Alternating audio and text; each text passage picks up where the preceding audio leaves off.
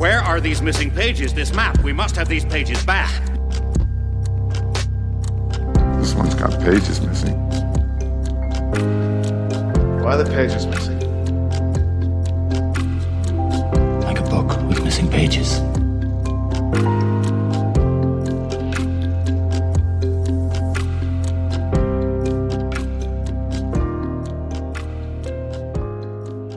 Something that I want to make clear as I make my way through history and continue this podcast, especially very early on, is the number of colonies that were involved during this period. It is very easy to overlook some colonies that are less involved in the large scale migration, wars, and general events. We are eventually going to get to the 13 colonies at the Revolution. So far, we have discussed Virginia, Plymouth, Massachusetts, and Rhode Island. I have also mentioned New Haven and Connecticut in passing, though I will I'll circle back to those ones. But bringing all of these together amounts to four of the 13 English colonies at the Revolution. We have a ways to go before we have all of the main players set for that story coming in a couple seasons, but that's just talking about England itself. Outside of England, we have also discussed the Spanish missions in the southwest and Mexico and the colony of La Florida. I've not even touched France much at all, nor the country involved in this episode the Netherlands. Like Spain and France, along with those colonies outside of the main three Virginia, Plymouth, and Massachusetts New Netherland, the colony that I will be discussing in this episode, is mentioned, but the detail is hardly satisfactory. So, this episode and the next will be used to flesh out those extra colonies that are often left by the wayside. In the AP notes, this section is titled New York and New Jersey, and it states By the early 1600s, the Dutch of Holland had established themselves as the most aggressive traders in Europe. What are two major reasons why the Dutch West India Company established a colony in the area of present day New York, known as New Netherland? And those two points are it was set up to be a fur trade, and the area seemed to be an excellent base to attack Spain's colonies in the New World. In 1655, New Netherland, under the leader of Peter Stuyvesant, the man with the wooden leg, took over what small neighboring colony? My answer is New Sweden, which had a major contribution to American culture in log cabins. Continuing, one major group in New Netherland was the Patroons. Who were they? They were landlords that controlled huge plots of land along the Hudson River with many tenants on them and had a great deal of power. The Dutch contributed much to American culture, including names such as Wall Street and Broadway, words like boss, cookie, snoop, and legends like Santa Claus and Rip Van Winkle. Continuing on, New Netherlands' population remained quite small, numbering only 270 in 1628, and never developed a strong government while under Dutch control. What happened in August 1664 concerning New Netherland? The answer is Great Britain took over New Netherland from the Dutch after an easy victory.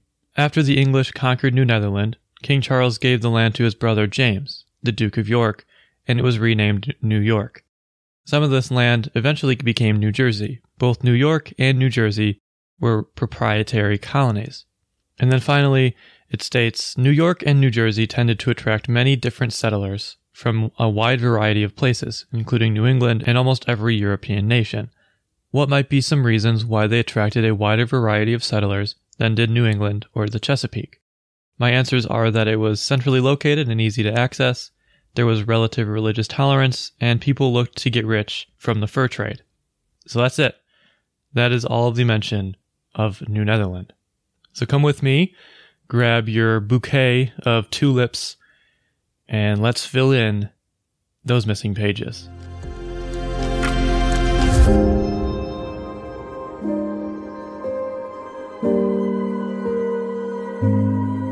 The story starts in London, yet again, in 1607, with Henry Hudson bursting on the scene on his way to start his first journey. He was hungry to go on a voyage, like those before him Christopher Columbus, John Cabot, and Francis Drake. Not much is known about Hudson's early life, other than he was a sailor for much of it, likely as an apprentice with the Muscovy Company, and was involved in the defeat of the Spanish Armada in 1588. The Muscovy Company was the company that actually funded his first mission. and this mission was to find a northern route past Russia to China. He failed spectacularly. Hudson attempted to go straight north through the Arctic Circle to complete the voyage. In doing so, he was testing a theory that we now know is preposterous. He didn't know that there was ice up there, a whole lot of ice. His second mission was to follow in the footsteps of another explorer, Richard Chancellor, who had been hired by the Muscovy Company in 1553 to find a route northeast through the North Sea to China. Now, he ran into Russia first, sparking decades of trade between Russia and England. Hudson attempted to follow the same path that Chancellor did, but he also failed, as there is no path from England to China via the Northeast. So he decided he would start looking northwest. Hudson began receiving letters in 1608 from a fellow explorer, John Smith, who had made landfall in Virginia the year before. Maps were exchanged, and a new route was taking shape. Unfortunately for Hudson, his work for the Muscovy Company had not given them much trust to give him more funding, so he found it elsewhere, in Amsterdam. Hudson was hired by the Dutch East India Company to lead a mission to find the Northeast Passage to Asia, the same one that he was trying to find for the Muscovy Company. But shortly after launching, in late spring of 1609, Hudson convinced his crew to change course completely and travel northwest. They traveled across the Atlantic using John Smith's maps for guidance and approached the New World near Newfoundland. From there, he traveled south to reach Virginia, though he avoided landing in the English settlement on a Dutch ship. See, the Dutch and the English had a very tumultuous relationship. A lot of that came from the fact that the Dutch were under the control of Spain for many decades, though at this point they were attempting to become independent. But the Dutch, like the English, were late to the colonial party and were trying to catch up with Spain and Portugal. From Virginia, Hudson turned the ship back around and he and his crew sailed north up the coast until they reached a land that was outside of their imagination. They saw a massive harbor, deep, wide rivers, high cliffs, and people abound on the coast. In his book, The Island at the Center of the World, Russell Shorto describes this moment of finding this new land. Quote, they were aware that they were shouldering a new world, impossibly dark, utterly unknown, of imponderable dimension, and with no clear means of access. And then they felt something happening. Rounding a hooked point, they were startled at what they perceived to be three rivers. They were in the outer reaches of New York Harbor, riding along the coast of Staten Island. Fish streamed thickly around them salmon, mullet, wraith like rays. They anchored and went ashore, marveling at primordial oaks and, quote, and this is quoting George Wymouth, one of those people on board the ship, an abundance of blue plums. End quote.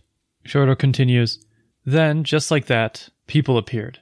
They came at them frankly, dressed in skins, peaceable, and with an air of dignity, offering cornbread and green tobacco. Out came the products hemp, dried currants, oysters, beans, knives, hatchets, and beads. Over the next three days, as the ship explored an intricate mesh of islands, bays, and rivers, making the rounds of Brooklyn, Staten Island, and coastal New Jersey, there would be two violent encounters with the Indians. People died. It's ironic that immediately upon entering the watery perimeter of what would become New York City, these two things took place trade and violence. Now, these th- rivers that he f- saw, these three rivers that he mentions, Hudson thought that those were the rivers to Asia, the mythical Northwest Passage.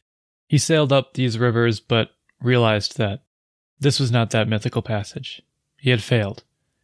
He was prepared to try again shortly after returning to England after leaving his crew in Amsterdam. He gained funding from three aristocrats and started his journey northwest again. They sailed farther north than where they landed last time, but unfortunately for Hudson, his crew was not as ambitious as him, and during this travel, mutinied in the frozen waters of what is today Hudson Bay. He was loaded onto a small boat along with his son and several sick crewmen and set adrift. The mutinied crew made it back to England where they were found guilty of mutiny and murder, but exonerated due to their supposed knowledge of the path to Asia. Henry died in that boat. Perhaps after seeing both his dream and his son die in the cold. He made it into history, though, just as he had wanted. As stated by Vampire Weekend, Hudson died in Hudson Bay, and the water took its victim's name. All of this work and sacrifice by Hudson wasn't really going anywhere, though. In 1609, there wasn't much interest to move even to this wonderful new place that they found, this new harbor, because there was a truce between the Netherlands and Spain. Though, the end of that truce in 1621 brought new life to this movement. There was reason for trade in the New World, and also a reason to attack Spanish holdings. Over the next few years, it became apparent to the Dutch government how vital this bay could be to their trading efforts. This prompted the creation of the Dutch West India Company, which had garnered about 50 ships by 1626. It was still difficult to get many to leave the comfort of home, though, so the government began offering plots of land for six years of service, much like what was done in Virginia. The government also ensured that there was an equal number of men and women in order to promote population growth, very different from Virginia. The beginnings were quite slow. Just a few dozen couples made their way to the newly coined New Netherland and from there spread along the three rivers in the region. Though the journey was daunting and their comforts were stripped, there weren't many complaints from the settlers. One of these settlers wrote, quote, We were much gratified on arriving in this country. Here we found beautiful rivers, bubbling fountains flowing down into the valleys, basins of running water in the flatlands, agreeable fruits in the woods, such as strawberries, pigeon berries, and walnuts, and also wild grapes. The woods abound with acorns for feeding hogs and with venison. There is considerable fish in the rivers, good tillage land, here is especially free coming and going, without fear of the naked natives of the country. Had we cows, hogs, and other cattle fit for food, which we daily expect in the first ships, we would not wish to return to Holland, for whatever we desire in the paradise of Holland is here to be found. The main island was named after the Delaware word for hilly island, Mannahatta, though now we know that island as Manhattan. There was extensive trade with the Indians nearly immediately, mainly for beaver pelts. Many of the settlers began to work at a more permanent settlement on Nut Island in order to protect this trade. Some other settlers moved upriver and founded a small settlement called Fort Orange near what is now today Albany. It is not easy going from the beginning, though. They found themselves in the midst of a territorial battle between the Mohicans and the Mohawk. During this conflict, the Dutch grew closer to the Mohicans and vice versa. Though there were clear instructions to stay out of Indian relations, the commander of the fort, Daniel von Kriekenbeek, was drawn into direct battle with the Mohawks. He and 27 others were killed, including the Mohican leader, Monoman. The director of the colony, Willem Verhulst, was also breaking protocol. He was cheating the Indians in his dealings with them. The company gave Verhulst very clear instructions. Shorto explains them here, quote, The West India Company had sent Verhulst explicit instructions on dealing with the Indians. Quote, this is quoting the company's contract. He shall also see that no one do the Indians any harm or violence, deceive, mock, or contemn them in any way, but that in addition to good treatment they be shown honesty, faithfulness, and sincerity in all contracts, dealings, and intercourse, without being deceived by shortage of measure, weight, or number, and that throughout friendly relations with them be maintained. This, on top of him being an arbitrary authoritarian, led to major discontent, and eventually he was replaced by Peter Minuit. Peter Minuit grew up in Wesel, Germany, which bordered the Netherlands. He was a bright businessman that thought only of his own success. When he came, most of the settlers were stationed on what is now called Nut Island, but he realized that to be successful they had to leave, and so he decided to move the colony to the island across the channel, Mannahatta. Now, the legend goes that Minuit bought this island from the Indians for about 60 guilder, or about $24. It is much more complex than that, though, and much of the detail is lost to history. The natives, as we have come to understand, weren't primitive, unsophisticated, or defenseless. They were every bit as conniving and smart as the new settlers. The idea of land ownership was very different to the Indians and the Dutch. The Dutch merely had a usage requirement. This deal that was made, this 60 guilder deal, was likely more of a rental agreement than a purchase. This agreement came with it trade and protection from other tribes. It is also likely that the Indians were able to use the land as they had previously with the Dutch there. They had hunted and fished and traded just as they had done before. Upon moving to this new island and placing the settlement at the south tip, Minuit named this new place New Amsterdam. And here in the southern tip of this island was built a small fort. And this fort is located at the footprint of the current customs house in New York City. 30 houses were built over the next two years to house over 200 settlers. This new island harbored much more potential than the previous. It was much more diverse, and there was a sort of highway that was already cut through the land that was a major trade highway. This road runs, at least partially, where Broadway runs today. The decision to move the colony proved to be smart, and many people from all across the world began to move to Manhattan. This included legitimate and illegitimate business partners and brought with it a much more chaotic environment. But it also brought capital, and Minuit felt that they were making strong headway in America. He began to correspond with William Bradford and saw that they were in a much stronger position than the English settlers. The new settlement drew people of all stripes to build a new life and hopefully business there. The settlement was a far cry from the monocultures of Massachusetts and Plymouth. Many legitimate businessmen, as, as well as pirates and smugglers, made their way to the colony and it became much more raucous and lively as time went on. There was a small ad hoc government that met every week, though they had very little authority. Many people saw this new town as lawless and chaos began to mount. The colony was still not turning a profit, though, and the Dutch government wanted something tangible to be extracted. So they suggested that patroons, wealthy estates, be sent to the colony for assistance. This was debated by the council, and Minuit was summoned to discuss this issue. Just as Minuit had gotten the colony to a much more steady state, he was being pulled away before it could see the fruits of his labor give him any returns. On the voyage back, just before reaching Amsterdam, a great storm blew the ship towards England, where they made an emergency landing, and Minuit was arrested by King Charles I.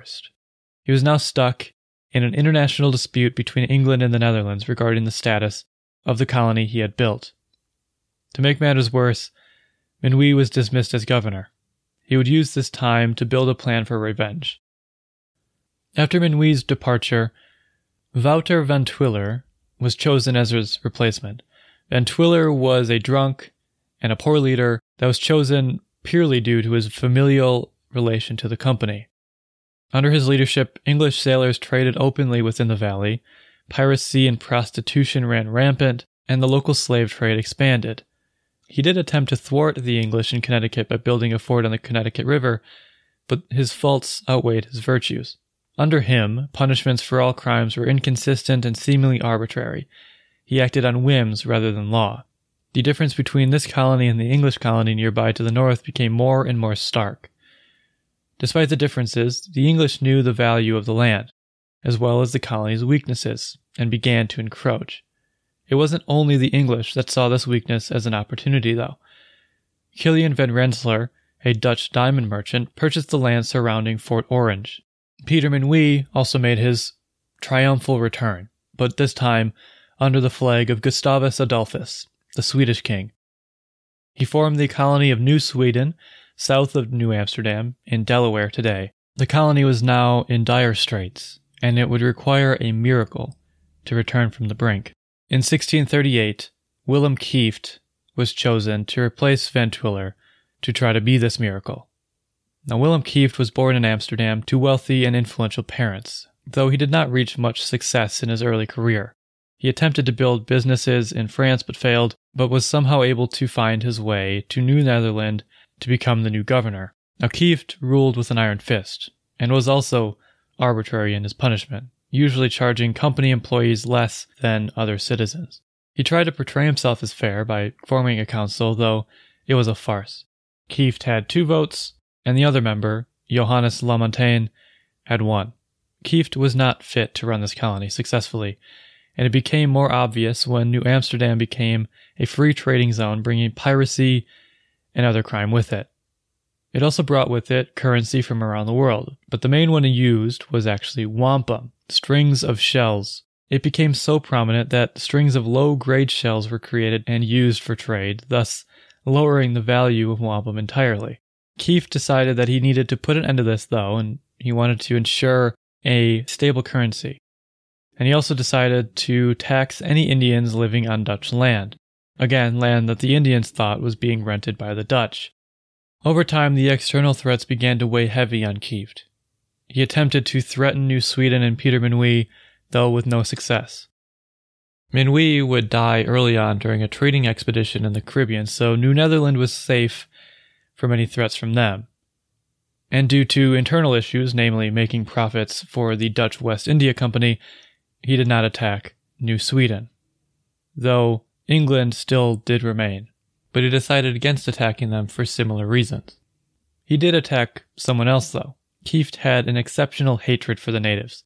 Unlike others that merely tolerated their presence on their land that they thought was being rented, Kieft wanted them eradicated, even though they were a key trade partner to the colony. Most longtime residents knew that this would be a disaster. Despite the warnings, Kieft was undeterred. Kieft attacked many tribes unprompted, and in retaliation, many of the local tribes, like the Raritans, destroyed Dutch farms. Kieft then tried to pit rival tribes against one another to deal with this problem. This worked for a time, but it would not last. After seeing his whole tribe burn in 1626, a Wigwesket Indian took his revenge on a Dutchman, Claes Switz, or Svitz, an old wheelwright well known to most. With this murder, Kieft wanted war. He called a council of 12 prominent members of New Amsterdam. They agreed that the killer should be punished, but there should be no war. Beyond that, the council was attempting to become a permanent fixture, despite the wishes of Kieft. Annoyed, Kieft took the matters into his own hands and began what is called Kieft's War. On February 23, 1643, Kieft led troops to a surprise attack on the nearby Wigwesket and Tappan tribes. The slaughter could be seen from the fort in New Amsterdam, and the scene was described in detail by David de Vries in The Island at the Center of the World. Quote, I heard a great shrieking, and I ran to the ramparts of the fort and looked over to Pavonia, saw nothing but firing, and heard the shrieks of the natives murdered in their sleep. Shorto continues Shortly after, an Indian couple, whom De Vries knew, appeared inexplicably inside the fort. They had managed to flee the massacre, which in the confusion they thought was being done by Mohawks. De Vries told them it was Dutchmen that were annihilating their makeshift village, and that Fort Amsterdam was the last place they should come for refuge. He helped them escape into the woods. In the morning, De Vries heard the returned soldiers boasting that they had, quote, massacred or murdered 80 Indians, and considering they had done a deed of Roman valor in murdering so many in their sleep. A pamphlet was written shortly thereafter describing the events to sow discontent with Kieft. After this war, the relations with the Indians was now worse than it had ever been, and they were now allied against all Europeans, and the entire colony was now on edge. And this attack led to massive campaigns by the local native tribes to get revenge, and even led to the creation of confederations between previously rivaled tribes. What followed was a retaliatory campaign from the natives against New Amsterdam. In one of these attacks, the Siwanoi, another tribe, attacked all of the houses that had settled near them, including the house of the Hutchinsons and in mid July, after not heeding the warnings of her neighbors, all but one of the Hutchinsons living in this house were killed and scalped, nine year old Susan being the only survivor. As a last ditch effort to save his skin and, and make the company some money, Kieft proposed new taxes, but that just made matters worse. He had gone much too far. Opposition was strong and petitions were sent to The Hague for his removal. These were written by Cornelius Melyn, Joachim Kuyter, and a newcomer, Adrian van der Donck. Adrian van der Donck was born in Breda in the Netherlands in 1618. His family was well connected, and he began his schooling in 1638 at the University of Leyden at the age of 20. The city of Leyden was a refuge for all of those escaping prosecution in their home country. This included the Pilgrims, Huguenots, Baptists, and Ashkenazi Jews. This was also a hub for many scientists and writers. In all, it was a very tolerant and welcoming city. Van der Donck was being educated during one of the most prolific periods regarding political philosophy in the Netherlands. He was starting school just a couple years after Descartes stated, I think, therefore I am. The most direct influence that Van der Donck had was Hugo Grotius. Grotius is considered the father of international law. He created the principle of international waters and the idea of war justification, or casus belli. In doing so, Grotius changed the entire way law was taught in Leyden. The idea of natural law, the idea that reason should be used to determine right and wrong rather than religion, began to gain ground. And this movement would later be used as the grounds for the Enlightenment. Now, Van der Donck graduated as a jurist, a lawyer, in 1641, during a period of opulence and safety in Holland. Despite this, Van der Donck was ready to make a name for himself and create something on his own. And he saw the greatest chance for this in the New World. So he found work to do so. And he was quickly hired by Kilian van Rensselaer, a rich landowner that, that created a small colony north of New Amsterdam. He was hired as a shout or shoot, effectively the sheriff and prosecutor. He arrived a few months later in New Amsterdam during a transition period that we talked about. He met the new director, Willem Kieft, and made his way northwards to Rensselaerswyck, that colony that Kilian van Rensselaer started. He was one of about a hundred settlers in the town, and likely the only one formally educated. Here he found a small dwelling and began his work. While Van der Donck's primary job was a lawman, he began to be used as a sort of planner to help the colony start turning a profit. He was given plans by Van Rensselaer to carry out in the colony itself. See, Van Rensselaer had not actually come to the colony, he was just financing the thing. Van der Donck did not see this expansion of his responsibilities as a bad thing. As time went on, he began falling more and more in love with the idea of America, though he never really felt disconnected from the Netherlands. Much to the chagrin of his sponsor, he began to take matters into his own hands. He began to explore outside of the Dutch territory, mainly fraternizing with the Mohawk and Mohicans, and the effects of Kieft's war had not reached this far north yet, so these tribes were still actively trading with the settlers in Rensselaerswyck. He learned about their languages and cultures, marking many similarities and differences between theirs and the Dutch.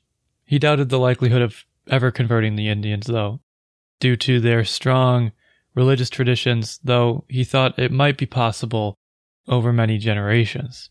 And from this experience, Van der Donck wrote a description of New Netherland, which describes the colony, the surrounding area, and the natives that live there. He even tried to compare and contrast the legal traditions of the natives. He inquired about how the Europeans should interact with the natives, and he discussed the ideas of land ownership that the natives had and their ideas of governance. He was able to, just like many others, paint the natives as not savages, but a fully developed people. They were different from Europeans, but not in as many ways as first thought. All this gallivanting was not approved by Van Rensselaer, though, and he relieved Van der Donck after seeing his insubordination. Van der Donck saw a chance to build his own colony, but was outmaneuvered, thus, he was forced to move south, to New Amsterdam. In New Amsterdam, he immediately got to work. His presence in the record is noted for its incredibly legalistic language, something which no one before him could have easily done, as they were likely not educated. He wrote petition after petition against the actions of Kieft. This culminated in the creation, with the help of Joachim Kuyter and Cornelius Melyn, of a petition to The Hague to oust Kieft from his seat as director. This was ultimately successful, leading to the replacement of Kieft by Peter Stuyvesant in 1647. So let's introduce Mr. Peter Stuyvesant. He was the son of a Calvinist minister from the northern reaches of the Netherlands. He did not follow his father's path and instead made his way to Amsterdam to work for the Dutch West India Company. He worked as a low level administrator and was eventually sent to the New World to work on several outposts in Central America and the Caribbean. He slowly advanced up the ranks in the company and made somewhat of a name for himself, and he was privy to the growing colony in the north called New Netherland. But he was much more focused about his place in the New World trade sphere. See, the Netherlands, as I've stated, was in the middle of fighting for its independence against Spain in what is now known as the Eighty Years' War. Stuyvesant was a major cog in the war machine of the Caribbean front. Famously, he lost his leg in an attack on St. Martin while assaulting the Spanish fort. He miraculously survived, though now with a peg leg, and he continued to work in the Caribbean managing salt production despite a festering leg stump.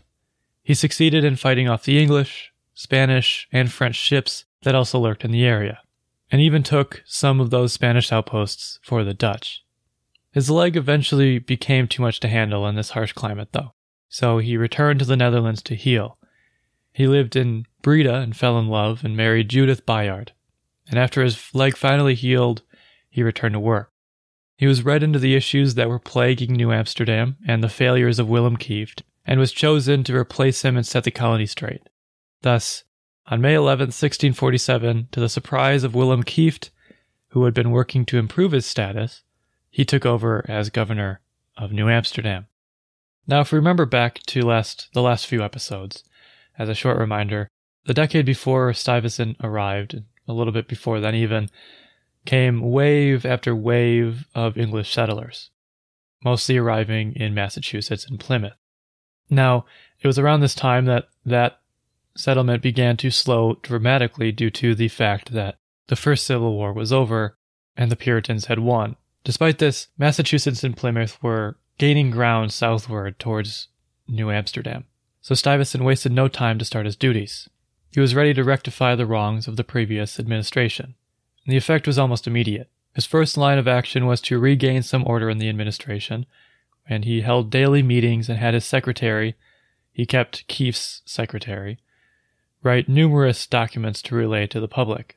Stuyvesant was harsh in his punishments, but his justice was blind. He put the colony back on track, but a new movement began to form a movement toward liberty. Though, in order to get justice for Kieft's war, Stuyvesant called Cornelius Melyn and Joachim Kuyter, those two writers that worked alongside Van der Donck, to stand trial and testify against Kieft and fully understand what went wrong in that war. Despite this, Stuyvesant thought that letter was treasonous, the letter that they wrote to The Hague, but felt that this needed to be addressed before they were sent back. Van der Donck acted as the prosecutor during this trial and wrote arguments against Kieft and Van Tienhoven, the secretary I mentioned earlier. He also advanced the ideals of self determination and democratic government, which Stuyvesant rejected wholeheartedly. And Stuyvesant even went so far as to prove his point when he used Van Tienhoven to form an argument for Melyn and Kuyter's removal from the colony on the grounds that they actively attacked the governor's authority. He was successful, and these two were sent back to Amsterdam on the same ship as Willem Kieft. Now, on this trip back to Amsterdam, the ship actually crashed off the coast of Wales, killing Kieft but sparing Melyn and Kuyter. They slowly made their way to London over the course of a few weeks, and after months of waiting, they finally made their way back to the Netherlands. And while in Amsterdam, the duo held meeting after meeting, attempting to get their sentence lifted and spread the ideals of government that they wanted to install in New Netherland. Now, with Kieft gone and the internal strife that we saw with Melyn and Kuyter settled, Stuyvesant was ready to tackle this outside threat from England. He made contact with John Winthrop to try to form an alliance to solidify the position of New Netherland in America. Now, if you remember, these charters that were given to all of these different English settlements overlap with each other quite a bit. Now, Virginia and Massachusetts butt up next to each other, uh, with Maryland actually in between them. And New Netherland fell within the territory set out in Winthrop's charter. Now, this is disputed, given the fact of the language of these charters, stating that they should create a colony within these bounds, not that these bounds are where the colony has control. And it was during this time that the colonies in New England were actually largely left alone, so Stuyvesant actually thought it would be a good time to work with them directly instead of the full force of the English government. New England also needed Manhattan as a shipping hub, so Stuyvesant could use this to his advantage. He also looked to New Sweden to make his presence known, but largely left him alone. However, he did order the land between the colonies to be bought to prevent further encroachment. And further, he attempted to regain the trust of the natives that had been lost due to Kieft's actions. Looking inward again, Stuyvesant tried to rebuild the fort and find new homes for the refugees that still lived within its walls after Kieft's war. Despite his efforts to create a fair government, Stuyvesant was often short of his mark, and he continued to ignore the calls for democratic government. Van der Donck actually created a new council called the Board of Nine to make this point clear. He wrote a petition calling for the Hague to seize control of the colony from the West India Company and the return of Melyn and Kuyter from Amsterdam in 1649 further pushed this to the forefront and gave Van der Donck another chance to nation build. They had the documents that gave the Board of Nine full rein to create a government of their choice. Russell Shorto lays out this pretty momentous occasion when Melyn and Kuyter get back to New Amsterdam. Quote, it took months, but Melyn and Kuyter won a remarkable concession from the governing body, which now lay at the table, a mandamus, an order from the government of the Dutch Republic to the Director General of the colony of New Netherland. The members of the Board of Nine must have gasped as they read the document. In its tone and language, it was an utter vindication of their position. It decried, quote, this is quoting the document, the war that Director Kieft illegally and contrary to all public law had commenced against the Indians, quote, and the atrocities, quote, which must startle the Christian heart that hears of them, It approved of the fact that popular representatives had been chosen to ensure that such calamities didn't happen again. It noted that Kieft, and after him Stuyvesant, had hampered these representatives. Stuyvesant's sentences against the two men were revoked, pending appeal, and Stuyvesant himself, or a representative, was to return to the home country to explain his conduct. Now, this document that Kuyter and Melyn were carrying incensed Stuyvesant, and when he read it, he was unwilling to budge. Furthermore, he called for a raid on Van der Donck's estate and arrested him for high treason, though this was a bridge too far and his own council began to turn on him. In total, he felt embarrassed and as if his work was about to be completely undone, thus leaving the colony in ruin. And on top of this, Van der Donck was unwilling to work with Stuyvesant at all. He saw Stuyvesant as a clever but foolhardy leader. He wanted to ensure the colony would endure the mounting threats that surrounded them, and he didn't think Stuyvesant was the man to do it. Now, after being charged with treason, Van der Donck was eventually set free, but Stuyvesant banned him from serving on the Board of Nine. Regardless, he was now a local hero and had momentum on his side. He would fight any way he could to reform this government. So, in order to take the fight to the head of the table, he went straight to The Hague. To prepare, he met with government allies to lay out what the government should look like and the shortcomings of the current administration. Van der Donck completed a full documented complaint called the Remonstrance of New Netherland, despite Stuyvesant banning these meetings.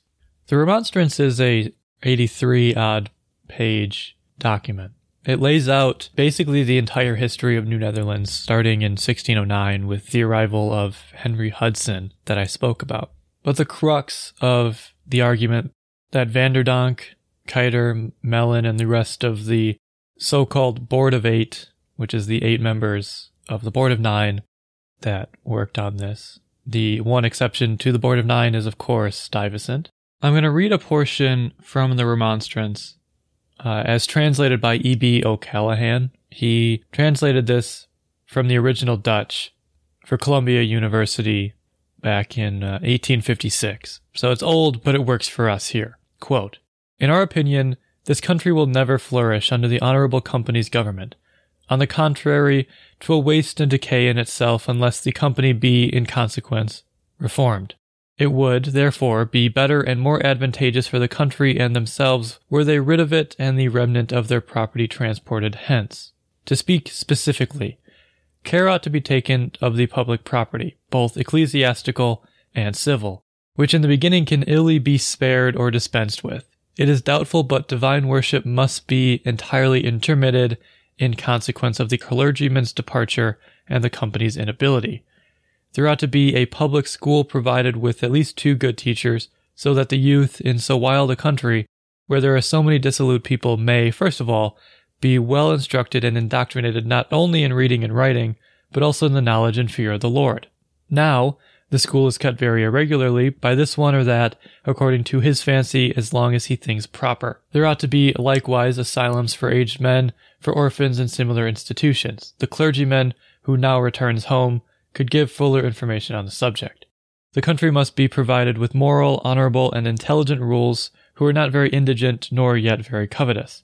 A covetous ruler makes poor subjects, and the mode in which the country is now governed is a great affliction and not to be tolerated. For no one is unmolested nor secure in his property any longer than the director pleases, who is generally very prone to confiscation.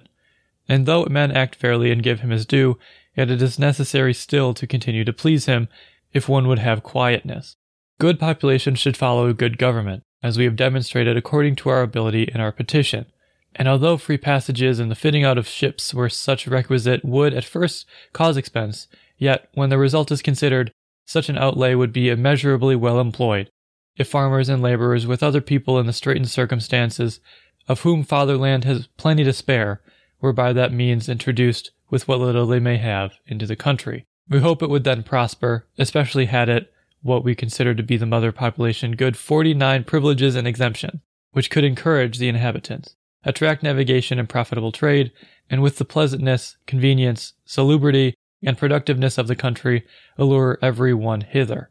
If a boundary were added in the protection to what has been already done, then with God's help everyone would, in human probability, go well, and New Netherland could be, in a short time, a brave place, able, also, to be of service to the Netherlands state, to richly repay expended outlays, and to thank her benefactors. Now, this document clearly shows that Van der Donck was using his influences, many of those influences he learned that he had in Leyden, along with his personal relationships, to make a very strong case to The Hague. Now, Van der Donck took this document, accompanied with two other board members, and made his way back to Amsterdam to fight this out to the end. Van der Donck arrived in a bustling, prosperous Amsterdam, returning after decades back to his home. This already prosperous city was bolstered by the newfound peace in, with Spain ending the Eighty Years' War, as well as the Thirty Years' War in 1648. The bustling city did not distract him, though. He was on a mission. He made an appearance in front of the States General with his petition in hand, along with props, maps, and a vision for the future of the colony. Unfortunately, a minor crisis with the Dutch royal family threatened the government, which led to this being halted. So during this time, Van der Donck decided to publish the remonstrance to further his cause. Luckily, the printing business was booming at this point. See, in 1600, there were only four printers in Amsterdam, and by 1649, there were 39. And along with this, he printed a map of New Netherland, which actually was one of the most accurate maps to that point and for a very long time of the east coast of the United States. Now, while Van der Donck waited, he also visited family and was able to actually convince them to move to America. But during this time, Van Tienhoven was also working, and he was able to convince the government that the colony wasn't so bad after all. Luckily, though, Van der Donck's pamphlet was doing his work for him, along with his remonstrance. This had a greater effect than he had probably actually imagined. Hundreds of people flooded on ships to head to America, and hundreds more were even turned away due to the lack of ships. This interest actually brought even more increased interest from the government, and in the end, Van der Donck triumphed and a government would need to be formed in the colony. The company and Stuyvesant was no longer in control. Unfortunately, this would have to wait, as Oliver Cromwell was now setting his eyes on America after gaining control of the English government after the First English Civil War. He wanted to wrest control of Manhattan from the Dutch. The English Parliament passed the Navigation Acts preventing trade between the English and the Dutch. Now, this law stated basically that only English ships could dock in English ports, and only English ships could ship English goods. And this is a major example of the growing protectionism that came with this colonial project. It also stated that all foreign ships that pass through the English Channel must lower their flags and salute, which got a lot of ships in trouble. And this would actually have a dramatic impact as while Van der Donck is in Amsterdam, the Dutch and the English start to trade blows in the English Channel, igniting the First Anglo Dutch War. Dutch ships were not quick to comply to this new rule, which would lead to open warfare when a Dutch fleet commander, Martin Tromp, found himself in the sights of Robert Blake, the English commander. Unfortunately for the Dutch, prior to this, the English had been bolstering their navy tremendously. while the Dutch were trying to shrink theirs for fear of a coup within the government by Willem the Orange. These two fleets traded blows continuously for hours off the coast of Dover, and it, and it was a continuation of tensions that had been building for decades. The Dutch declared war in July of 1652, making this the first true trade war between the two nations. Though it was a bloody war, every battle was at sea, and no land was actually taken.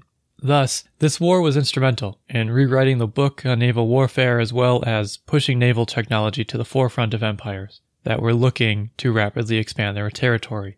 Eventually, peace was made in 1653, just as Oliver Cromwell was preparing to take New Amsterdam. But, as luck would have it, his fleet was caught in a storm and arrived too late to Boston to attack New Amsterdam. Now, Stuyvesant may have known about the fact that his government and the company was being undermined in Amsterdam, but there was no way to actually do anything about it. So he thwarted any plans for any Van der Donck allies to undermine his government at this point. He continued bolstering the city's administrative capacity and kept the enemies at the gates, namely the English, at bay. He worked with several people in New Haven and Connecticut and Massachusetts to ensure peace in the region. See, the English had been settling in Long Island, the northern part of Long Island, long before the First Anglo Dutch War. And to prevent any further encroachment, Stuyvesant conceded this land, but set a new border through Long Island that separated the English and Dutch control. And even today, you can actually see the names of these towns, northern and southern Long Island, having Dutch or English names. But during the First Anglo Dutch War, it seemed like the end was in sight, as the Long Island towns needed more protection and complained about their taxes not actually giving them protection that they needed. But like I said before, an attack on New Amsterdam came from the English. Peace was signed. During the war, Van der Donck also continued to work and continued to lay out a plan to facilitate this transition from the company to this new version of government. And eventually he actually had no competition to go against when Van Tienhoven decided to give up this fight and leave for a love affair. Thus, Van der Donck was victorious and a letter was then sent to Stuyvesant. This letter is translated in The Island at the Center of the World. Quote, to Petrus Stuyvesant, Director General in New Netherland. We have, in view of the public service, considered it necessary to require you, on sight hereof, to repair hither in order to furnish us circumstantial and pertinent information as to the true and actual condition of the country and affairs, also of the boundary line between the English and the Dutch there. Done 27th April, 1652. So in the end, Van der Donck won, but the war that was raging between the English and the Dutch changed everything. The Dutch West India Company saw a resurgence at this time, and as they were tasked with protecting their own trade from the English fleet, they were granted much more power. And eventually the government rescinded all of these orders that had previously been made regarding New Netherland. In order to keep the peace and make sure that there's stability in the colony, despite this win, Van der Donck was banned from public service and practicing law in New Netherland. He was allowed to return, but he was only allowed to return to his estate and work there. And he did return to his estate, though he did not stay out of politics. He's never mentioned again in the public record, but he definitely worked in the background. You can tell because of the writing that was taking place.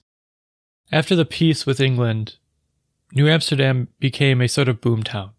The increasing population from all of those people that were influenced by Van der Donck led to many intermingling populations arriving in New Amsterdam, which did not sit well with Stuyvesant. He was faced with a growing number of religious groups seeking a spot in the city and felt that it was necessary to crack down. He attempted to stop Jews from buying land, but this was quickly ridiculed by his superiors in the company. The Quakers pushed him to his limit, and he attempted to even force them to comply to more civilized practices. He was again rebuffed and forced to be completely tolerant of all religions. While the internal matters got the best of Stuyvesant, he was able to use this time of peace with his northern neighbors to turn his attention to the south and attack New Sweden. Now, this colony had been slowly growing over the years, but was still quite sparse, but was kind of a thorn in the side of New Amsterdam. Stuyvesant surrounded the fort, and due to the overwhelming numbers, the commander of the fort was forced to surrender. During negotiations, it is reported that when the Swedish negotiator left, he left with a prophetic statement quote, Today it's me, tomorrow it will be you. This takeover had major ramifications, though. The Indians that had been trading with New Sweden saw their relationships crumble at the hands of New Netherland. So they decided to retaliate and attack New Amsterdam while he was on his way back from New Sweden. And this starts what is now called the Peach War. Over 600 Mohicans, Susquehannock, and other unlikely Indian allies attacked the city of New Amsterdam on the 15th of September, 1655. This assault only lasted a few weeks, but it would have lasting ramifications, and it is likely that Van der Donck was one of the casualties. The short assault had left the city reeling, and repairs would take months, if not years, to fully complete. The hardship continued when John Winthrop Jr. received a charter for Connecticut, completely encompassing all of New Netherland. Winthrop moved quickly, and Dutch towns were swallowed up in rapid succession. This move by Winthrop was one prong of a two pronged attack, with the other prong being led by George Downing. George Downing was one of the nine graduates in the first graduating class of Harvard. He was the cousin of Winthrop Jr. and the nephew of Winthrop Sr., and fought with the parliamentarians during the First English Civil War. He was the ambassador to The Hague, so he was used to attempt to take New Netherland from England peacefully. He appealed to the States General to make a deal for a, a peaceful transfer, but this was a ruse, and shortly thereafter went to the king with an appeal to attack every Dutch holding, and saw an opportunity for the English to break the grip that the Netherlands had in several different areas in the world. Downing arrived in New Netherland with a whole naval force, but he lied to Stuyvesant, telling him that it was merely for enforcement purposes in the English colonies. Stuyvesant bought it, so he left to deal with some trouble that was happening at Fort Orange after a Mohawk attack. It was there that he heard word of the assault on New Amsterdam. Thus began the Second Anglo Dutch War. Stuyvesant returned to New Amsterdam in time to see the English gunboats in the harbor and the English soldiers coming from the nearby English settlements. He would not surrender easily, though he had an army half the size of the English, without even mentioning the ships. Several attempts were made and generous offers were sent to no avail. By this point, Stuyvesant really didn't have any control over the people. They saw him merely as an agent of the West India Company and nothing else. Now, Stuyvesant didn't know that this opposition was bubbling under his nose and continued to refuse the English calls for peace. Eventually, the decision was made for Stuyvesant by 93 members of the community, he relented to the very end, but was eventually led from the ramparts and met with the English at his farm. In this meeting, the Articles of Capitulation were signed, giving control of New Netherland to the English. The English soldiers came into the fort, raised their flag in the now empty fort, and the city was renamed. New Amsterdam would now be named New York City, after the Duke of York. The Articles of Capitulation included Dutch ideals like freedom of consciousness, free trade, and free movement. Those in the government at the time were allowed to stay as long as they gave an oath to King Charles. It is possible that Stuyvesant, despite his reluctance to enact these ideals on his own, was actually pushing for them.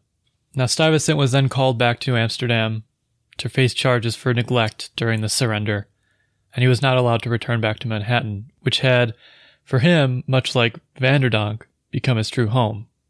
Eventually, he was allowed back and hailed as the general for the rest of his life. And he died in New York City in 1672. Now, this takeover of New Netherland, now New York, did not end the experiment that had been run the entire time in this city. The remnants of the tolerant and pioneering society stuck around despite the strict theocracy of the surrounding Puritan colonies. Like I said, the government stayed in place, and the people that lived there remained, and lived just as they had before, the Second Anglo Dutch War was not the last, and about five years later, the Third Anglo Dutch War broke out. New York was captured by the Dutch and renamed to New Orange, though in a peace deal, the land was given back to England. This was the last assault in the New World between these two powers, though it was not the last in the Old. The Netherlands would eventually take over, at least in essence, when William of Orange and his wife Mary took over the English crown in 1688, though that will be covered in more detail later on in this podcast. In his book, The Island at the Center of the World, Russell Shorto kind of gives a, a preview, a bit of a preview of the growing idea that is percolating here in New York. Quote, Maybe the main result of this remarkable span, in which the island and the surrounding colony changed hand five times in three decades, was that it forced the inhabitants to solidify their identity. Which European power held ultimate control became less important to the Manhattanites than the relationships between their own ethnic communities and their ties to traders, shippers, and families in other parts of the world. What mattered was the cache of rights, which they noisily insisted be honored by whoever had just won control of the place, and which enabled the separate minority communities to flourish. So Adriaen van der Donck's dream became real in a way he had never imagined. The structure he helped win for the place grounded in Dutch tolerance and diversity just as he hoped it would, which in turn touched off the island's rapid growth and increased the influx of settlers from around Europe, just as he predicted. What he didn't predict was that the English would appreciate this fact and maintain the structure, and that it would support a future culture of unprecedented energy and vitality and creativity. So that's the story of New Netherland and the end of the road for the Dutch and the Swedish attempts to colonize the New World. Now, there's a reason that the English are a big piece of the story, especially as we get closer to the Revolution. But in this episode and the next, I hope that we start to see some of those influences from other places, like the Dutch, the French, the Spanish, and even the Swedish. They brought us log cabins. It's not just the English that made America America. And we see that today, that America is America because Americans are Americans. It's circular, it's tautological, but it makes sense. America is not necessarily a people, a singular people. America is based on ideas. And it's those ideas that make this country so beautiful.